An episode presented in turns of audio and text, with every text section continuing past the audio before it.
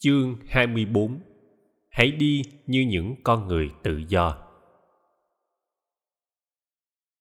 Tin Yasa đi xuất gia bắt đầu được loan truyền trong giới bạn hữu của chàng. Bốn người bạn thân nhất của Yasa là Vimala, Subahu, Punachi và Gafambati. Một hôm rủ nhau tìm tới vườn Lộc Uyển. Trên đường đi, Sabahu nói nếu gia sa chịu đi tu, thì ông thầy của gia sa phải là một người rất giỏi, và giáo pháp của ông ta phải là một giáo pháp thâm diệu. Tôi biết gia sa ít phục ai lắm. Vimala trả lời, không chắc như thế, có thể là gia sa bốc đồng đi tu một thời gian mà thôi, sáu tháng hay một năm, anh chàng hoàn tục cũng chưa biết chừng. Gavambati nói, anh Vimala coi thường gia sa quá, tôi thấy tánh sa trầm lặng và anh ta thường suy nghĩ chín chắn lắm. Bốn người vào gặp Yasa Yasa đem các bạn mình tới giới thiệu với Bụt. Yasa bạch. Lạy Bụt, bốn người bạn này của con đều là những người tốt.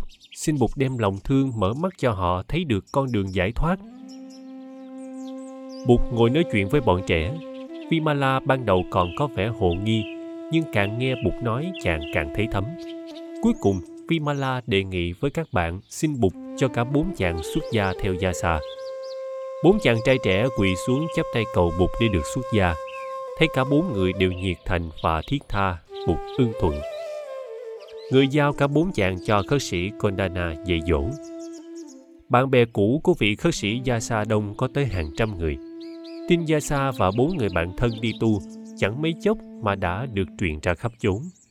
Hơn 120 người đã tập hợp về nhà của Yasa và cùng rủ nhau đến vườn Lộc Uyển để thăm hỏi.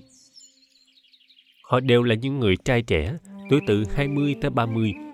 Đó là vào một buổi sáng đẹp trời, nghe tin họ đến thăm, khất sĩ gia sa ra đón họ tận ngoài cổng. Thầy thuộc cho họ trường hợp đi xuất gia của mình và nói với họ về Bụt. Cuối cùng, thầy đưa tất cả 120 người bạn vào ý kiến người. 120 người trẻ vây quanh, Bụt bắt đầu nói chuyện về con đường thánh thiện, có khả năng đưa tới sự diệt khổ và đem lại an lạc người kể sơ lược về thân thế và hành trình tìm đạo của người và nói đến chí nguyện cứu người giúp đời của tuổi trẻ. 120 người trai trẻ ngồi nghe Bụt một cách say mê. Cuối cùng, 50 người trong đám đông đó xin phép được ở lại xuất gia tu đạo. Trong số 70 chàng thanh niên còn lại, có nhiều người cũng muốn xuất gia, nhưng họ còn kẹt bổn phận gia đình. Người thì có cha, người thì có mẹ, người thì có vợ và con Gia Sa thỉnh Bụt chấp nhận lời thỉnh cầu của 50 người bạn. Bụt bằng lòng. Rất sung sướng, Gia Sa bạch với thầy. Ngày mai, con xin Bụt cho con được về nhà con để khất thực. Con sẽ có dịp nói chuyện với song thân con về việc cúng dường y mới và bác mới cho những vị tân khất sĩ. Tại vườn Lộc Uyển, từ hôm đó, ngoài Bụt đã có cả thảy 60 vị khất sĩ. Bụt ở lại vườn Lộc Uyển thêm 3 tháng nữa để dạy dỗ và hướng dẫn đại chúng xuất gia. Trong thời gian ấy, hàng trăm vị cư sĩ đã đến vườn Nai để xin Bụt chấp nhận cho làm đệ tử cư sĩ. Bụt dạy các vị khất sĩ về phép quán niệm hơi thở, quán niệm về thân thể, về cảm giác, về tri giác, về tâm ý và về đối tượng của tâm ý người cũng dạy phương pháp quán chiếu tự tính duyên khởi của vạn hữu trong thế giới hiện tượng. Phép duyên khởi là một phép rất quan trọng trong công trình tu tập. Vạn vật nương vào nhau để phát hiện, tồn tại rồi ẩn diệt. Chính vì nương vào nhau nên mọi vật mới có thể có mặt.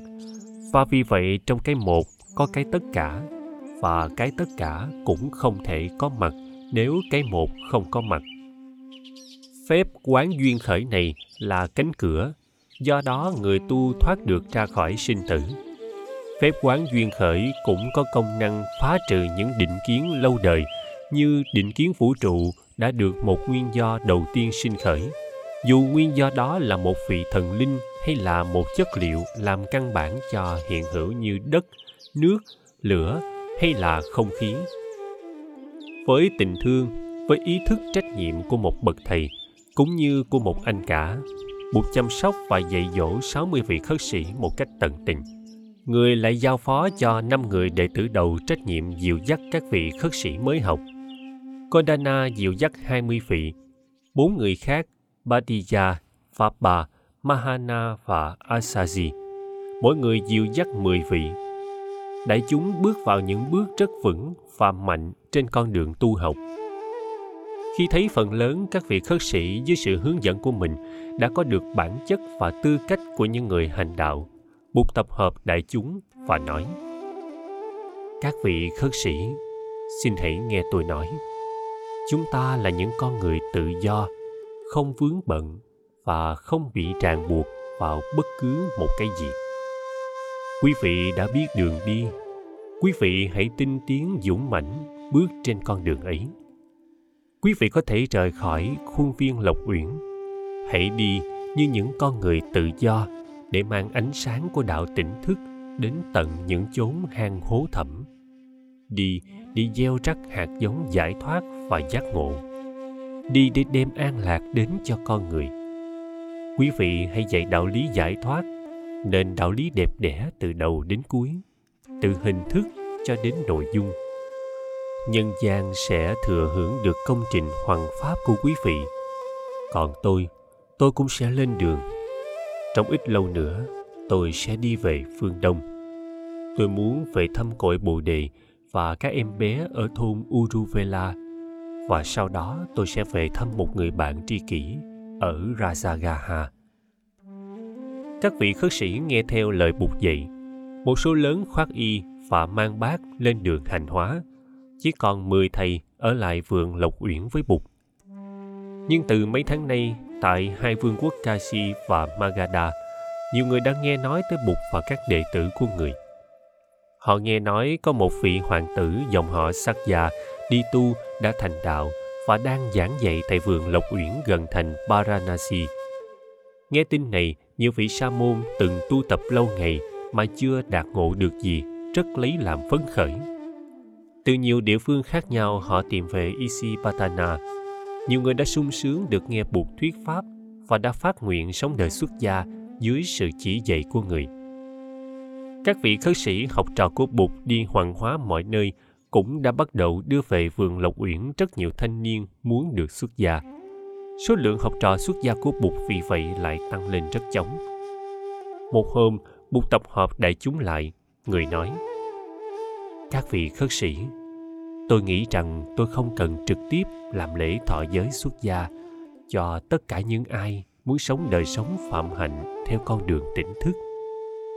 Nếu bất cứ ai muốn xuất gia đều phải về vườn lộc uyển gặp tôi thì điều đó sẽ gây ra nhiều bất tiện. Điều bất tiện thứ nhất là các thầy phải bỏ dở công việc hoàng hóa để đưa người giới tử về tận đây. Điều bất tiện thứ hai là người giới tử không được thọ giới ngay tại chỗ cư trú của mình với sự có mặt của bạn bè và những người thân thuộc. Trái lại, phải đi đường dài, có khi mất cả mười mấy ngày mới tới được đây. Điều bất tiện thứ ba là tôi bị bắt buộc ở tại đây mãi mãi. Tôi cũng là một con người tự do như quý vị, và tôi cũng muốn được tự do đi đâu thì tùy ý tôi.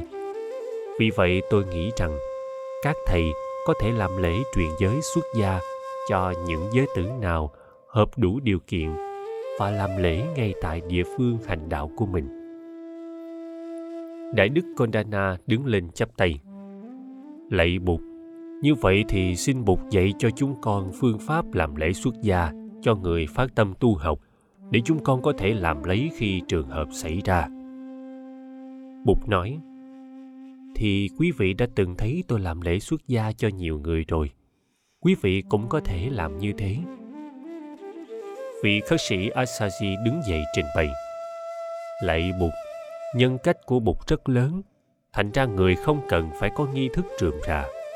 Nhưng đối với chúng con, một nghi thức tối thiểu để sử dụng trong lúc làm xuất gia rất là cần thiết. Sư huynh Kondana, xin sư huynh đề nghị một nghi thức đi. Có Bụt ở đây, người sẽ chỉ dạy cho chúng ta thêm. Khất sĩ Kondana im lặng một lát để suy nghĩ, rồi ông lên tiếng lạy bụt theo con thì việc trước tiên là phải cho người giới tử cạo sạch râu tóc sau đó giới tử được dạy cho cách mặc áo ca sa. Khi mặc áo ca sa rồi, giới tử phải vạch trần hai bên vai phải ra theo nghi lễ và quỳ xuống trước mặt vị khất sĩ truyền giới. Vị khất sĩ này bây giờ là đại diện cho Bụt. Vì vậy giới tử quỳ xuống dưới chân người là phải. Chắp tay lại thành búp sen, giới tử đọc. Con nương tựa Bụt, người đưa đường chỉ lối cho con trong cuộc đời này. Con về nương tựa Pháp, con đường của tình thương và sự hiểu biết. Con về nương tựa Tăng, đoàn thể của những người nguyện sống cuộc đời tỉnh thức. Lặp lại ba lần như vậy thì giới tử trở nên một vị khất sĩ trong giáo đoàn của Bụt. Lạy Bụt, con mạo muội đề nghị như thế, không biết con có phạm vào lầm lỗi nào không? Nghi thức thầy đề nghị hay lắm. Vậy tôi xin xác định với đại chúng, quý vị đọc ba lần tam quy dưới chân một vị khất sĩ thì có thể trở nên một vị khất sĩ. Đại chúng hoan hỷ tuân theo lời buộc dạy sau đó mấy hôm, vào một buổi sáng đẹp trời, Bụt khoác áo, cầm bát, một mình rời khỏi vườn Lộc Uyển. Người hướng về phương Nam, tìm lối vượt sông Hằng để đi về vương quốc Magadha.